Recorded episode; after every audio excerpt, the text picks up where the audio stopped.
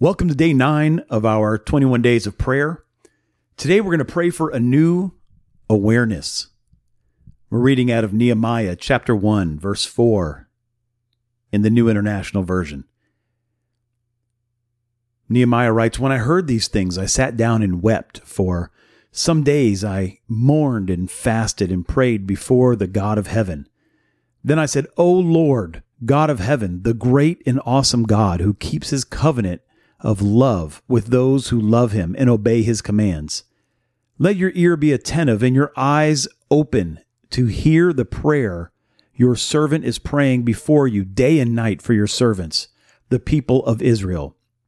I confess the sins we Israelites, including myself and my father's house, have committed against you. We have acted very wickedly toward you. We have not obeyed the commands decrees, and laws you gave your servant Moses. Remember the instructions you gave your servant Moses, saying, If you are unfaithful, I will scatter you among the nations.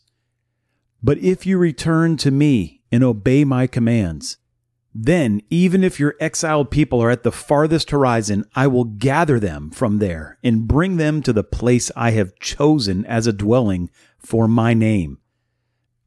They are your servants and your people, whom you redeemed by your great strength and your mighty hand.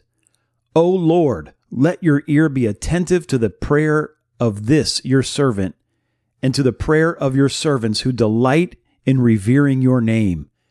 Give your servant success today by granting him favor in the presence of this man. Today, Pray that your heart will be broken for the condition of people in our cities.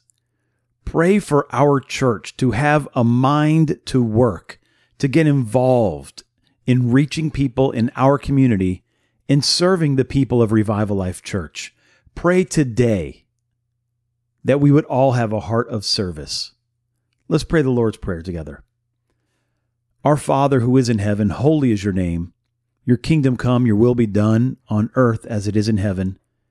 Give us this day our daily bread, and forgive us our debts as we have forgiven our debtors.